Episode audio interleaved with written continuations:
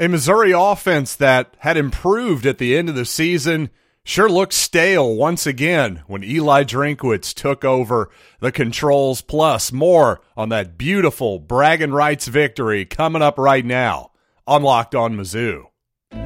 You are Locked On Mizzou, your daily podcast on the Missouri Tigers, part of the Locked On Podcast Network. Your team every day.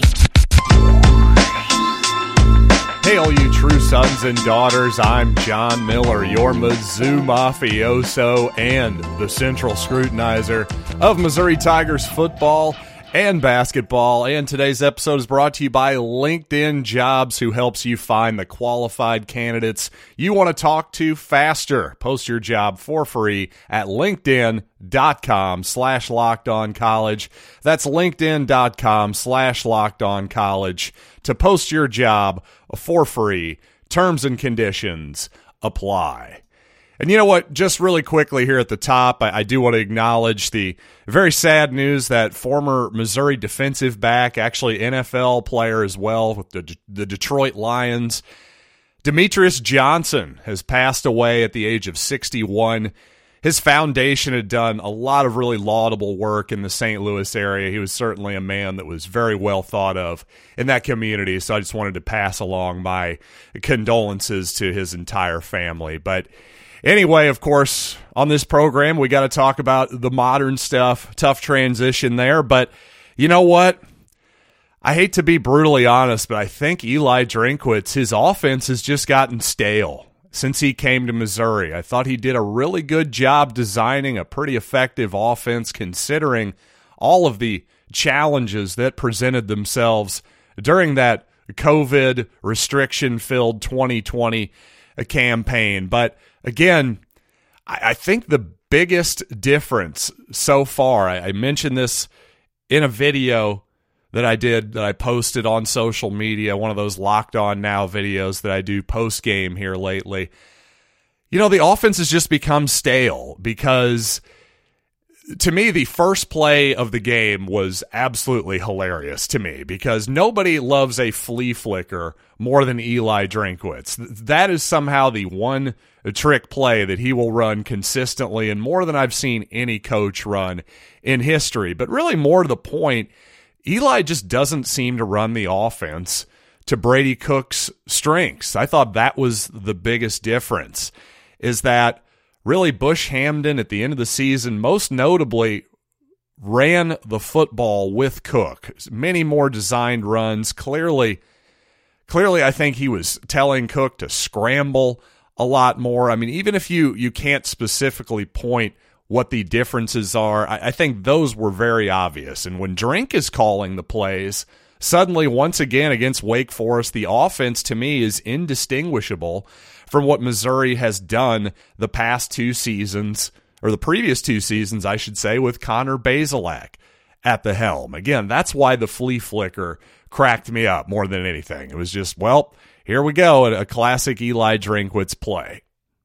Also, beyond play calling, which is obviously a very, very subjective matter, well, to me, something that is more objective and very troubling is just the overabundance of false starts and procedural errors and also botched snaps as well by the Missouri offensive line, especially this season. I mean, you can make excuses for the talent on some level. I mentioned 2020. Well, a lot of challenges there for various different reasons. Missouri didn't have this season its starting transfer center that they felt like it was going to continue to have. And certainly in the Gasparilla Bowl itself, well, a bunch of injuries that knocked a couple of starters out of that ball game. Missouri essentially with what its third string center in that ball game, but to me though, there's no excuse for that type of sloppiness. The false starts, the bad snaps, all that different stuff, and that is a direct reflection in my opinion of the head coach. That's CEO kind of stuff to me. Because if you're if you're really the CEO and you're sitting around and you're taking a big picture, broader, micro, excuse me, macro look at your football team, well, that's the kind of stuff you need to immediately correct. And as I've said before, I think Eli just has too much on his table to be trying to do that and essentially being the lead recruiter and to try to be the guy who is in his office all day trying to figure out the perfect call on third and seven as well. I just think that's too much for any one human being to handle. Now, next year, obviously, for Drinkwitz is absolutely pivotal. And that's not me saying it, by the way. That's what the contract extension that Eli Drinkwitz has said, the much maligned contract extension by a lot of Mizzou fans, and frankly, make fun of the extension all you want. And I'm not going to argue with your jokes. But the bottom line is that move actually counterintuitively to a lot of people puts more pressure on Eli Drinkwitz next year, not less. They're giving him more money saying, hey, buddy, it's now or never. We're giving him another $1.2 million to go hire an offensive coordinator.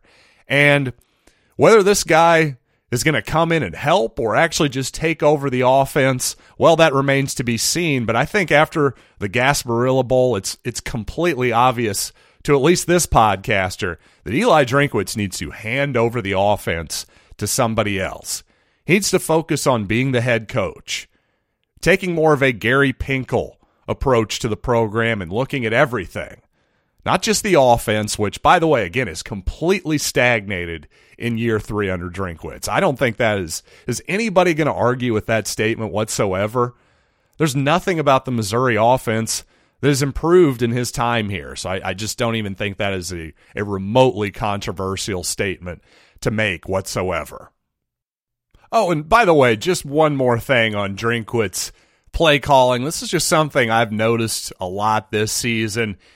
Eli seems to have a weird obsession with running plays to the short side of the field, especially when the ball is on the right hash. Oftentimes, you'll see these rollout type plays. In this Gasparilla Bowl, by the way, Missouri ran sort of a, a double reverse pass type play that just to the again to the short side of the field when the ball is on the right hash. You're just not giving your right handed quarterback a lot of room there to roll out to that side. Call me crazy, but especially when the hash marks are as wide as they are in college football compared to the NFL, I'd much rather have the ball on the left hash if I'm going to roll my right handed quarterback out to his right side. I don't know. Call me crazy. That makes a lot more sense to me. Gives not only your quarterback more room, but your receivers more room as well. Gives your quarterback more time and space to potentially run the football and keep it.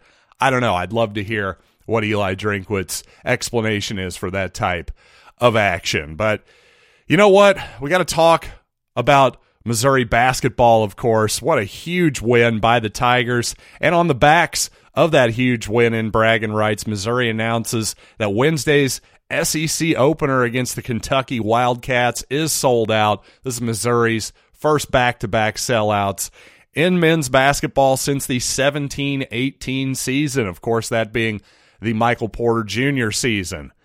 I'm really happy for Kobe Brown, by the way, a guy who was not even on the team all the way back in 17 18, believe it or not.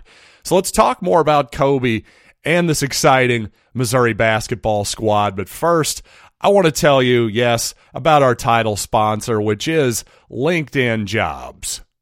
And these days, whenever you hire somebody, it can feel like a high stakes gamble for your small business. Well, you don't want to gamble with your small business. You want to be 100% certain that you have access to the best qualified candidates on the job market, and that's why you have LinkedIn jobs. They'll help you find the right people for your team faster and for free. If you have a LinkedIn profile currently, all you got to do is add the purple hashtag hiring frame to your LinkedIn profile to spread the word that you are in business to hire. It's why small businesses rate LinkedIn jobs number one in delivering quality hires versus leading competitors. LinkedIn jobs, yes, they help you find the candidates, the qualified candidates you want to talk to faster. Post your job for free at linkedin.com slash Locked On College. That's linkedin.com slash locked on college to post your job for free. Terms and conditions apply.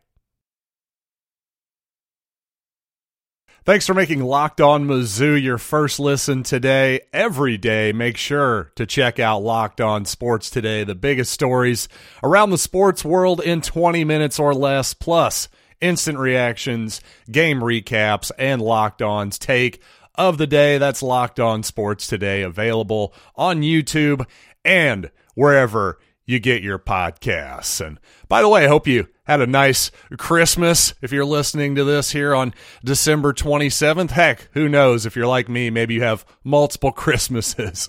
maybe Christmas is not even over yet for you. But regardless, much love out to you and the rest of your family. I love you, listeners, oh so much. But you know what?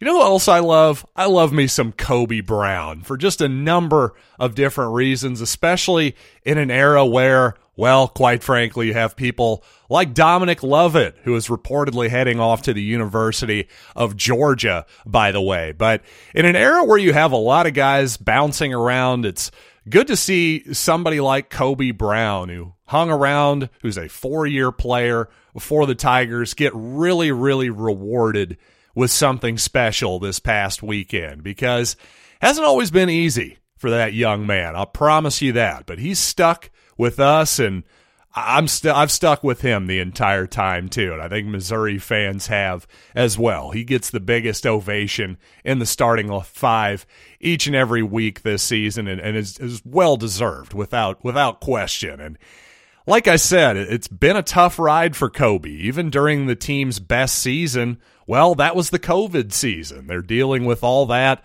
the, the virus and all the restrictions and fallout from that nonsense.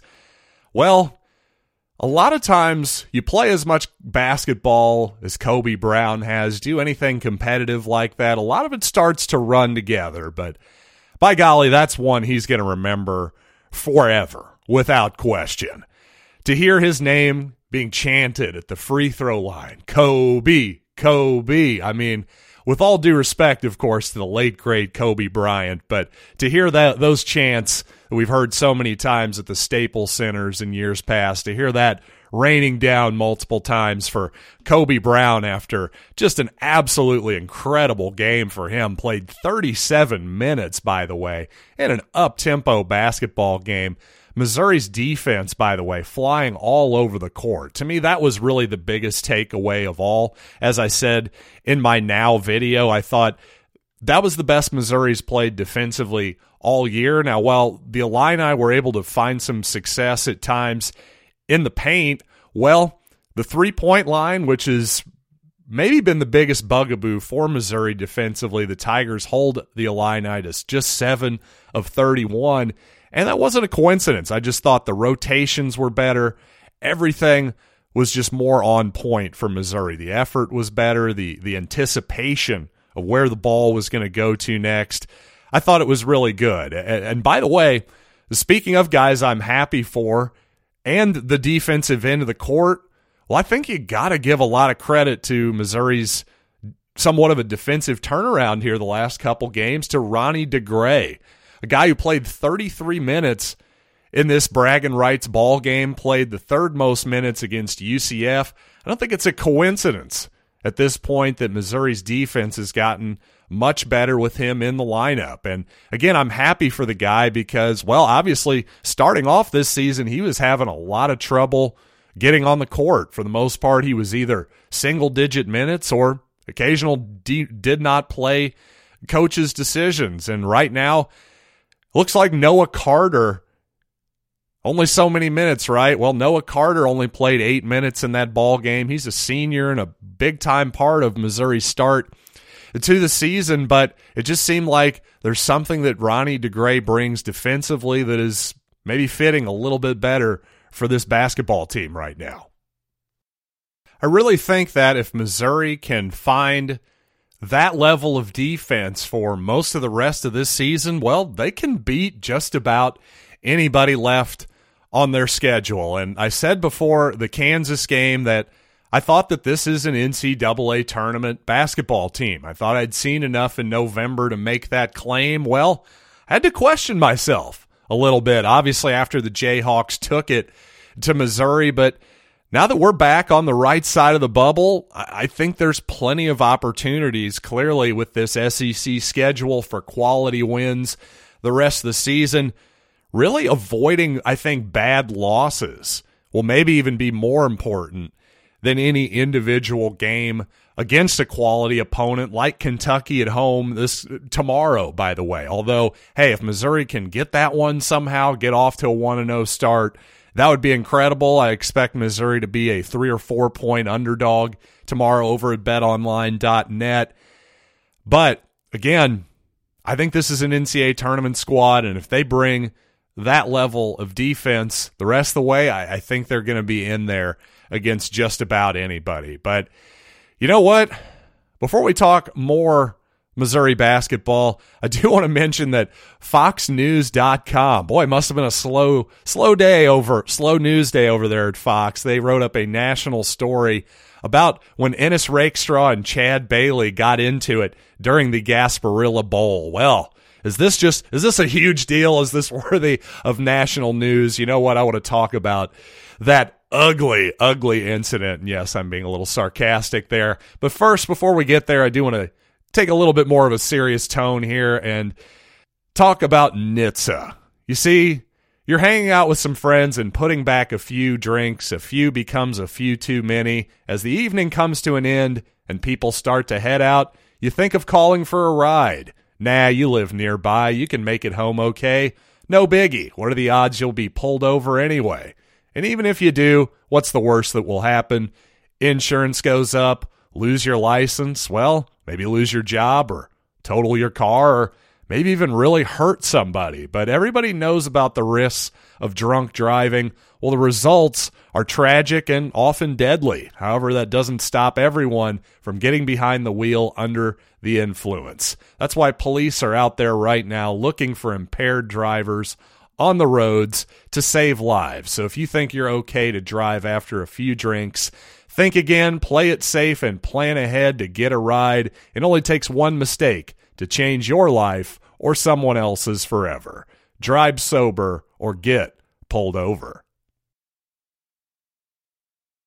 And some breaking news here on the podcast, at least as I recorded here a little before noon on Tuesday. Missouri safety Jaylon Carlies announces on Twitter that he's coming back to Missouri next year. So that's certainly a boost to the depth at safety for the Tigers. So good news there for sure. And perhaps of some other note, an interest to Missouri fans, the quarterback that Missouri just went against on on Friday evening, Sam Hartman, formerly of Wake Forest, had we'd known for a while he had been in the transfer portal, but apparently Notre Dame not above tampering.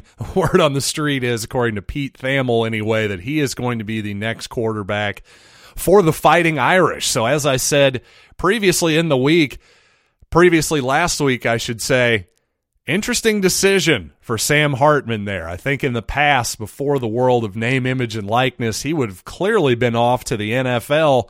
But now, guys, well, some obviously some opportunity to make some money at the college level. Who knows? There might even be a second comma in whatever Sam Hartman is making for Notre Dame. Of course, that's just all guessing on my part.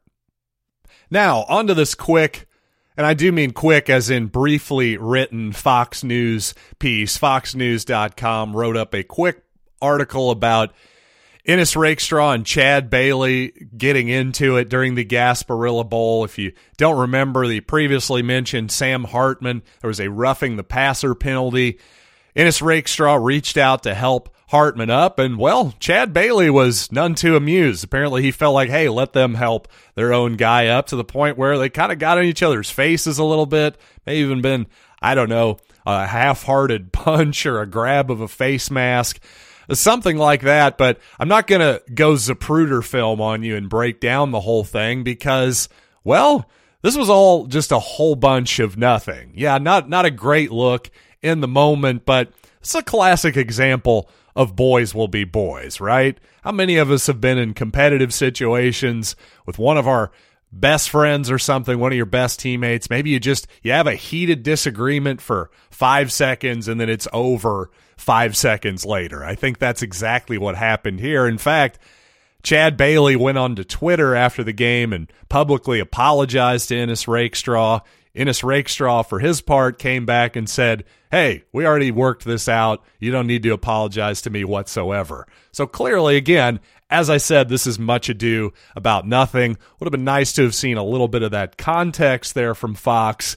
Borderline clickbait story. I mean, listen, I think real clickbait is when you have a headline that doesn't actually pay off. Well, I mean, the headline paid off. It just didn't really provide anything beyond the headline nor any actual context to, yes, these guys actually made up rather quickly in the game and obviously after the game as well. So just wanted to point out no big deal there whatsoever in case you happen to have seen that come across the national news wire.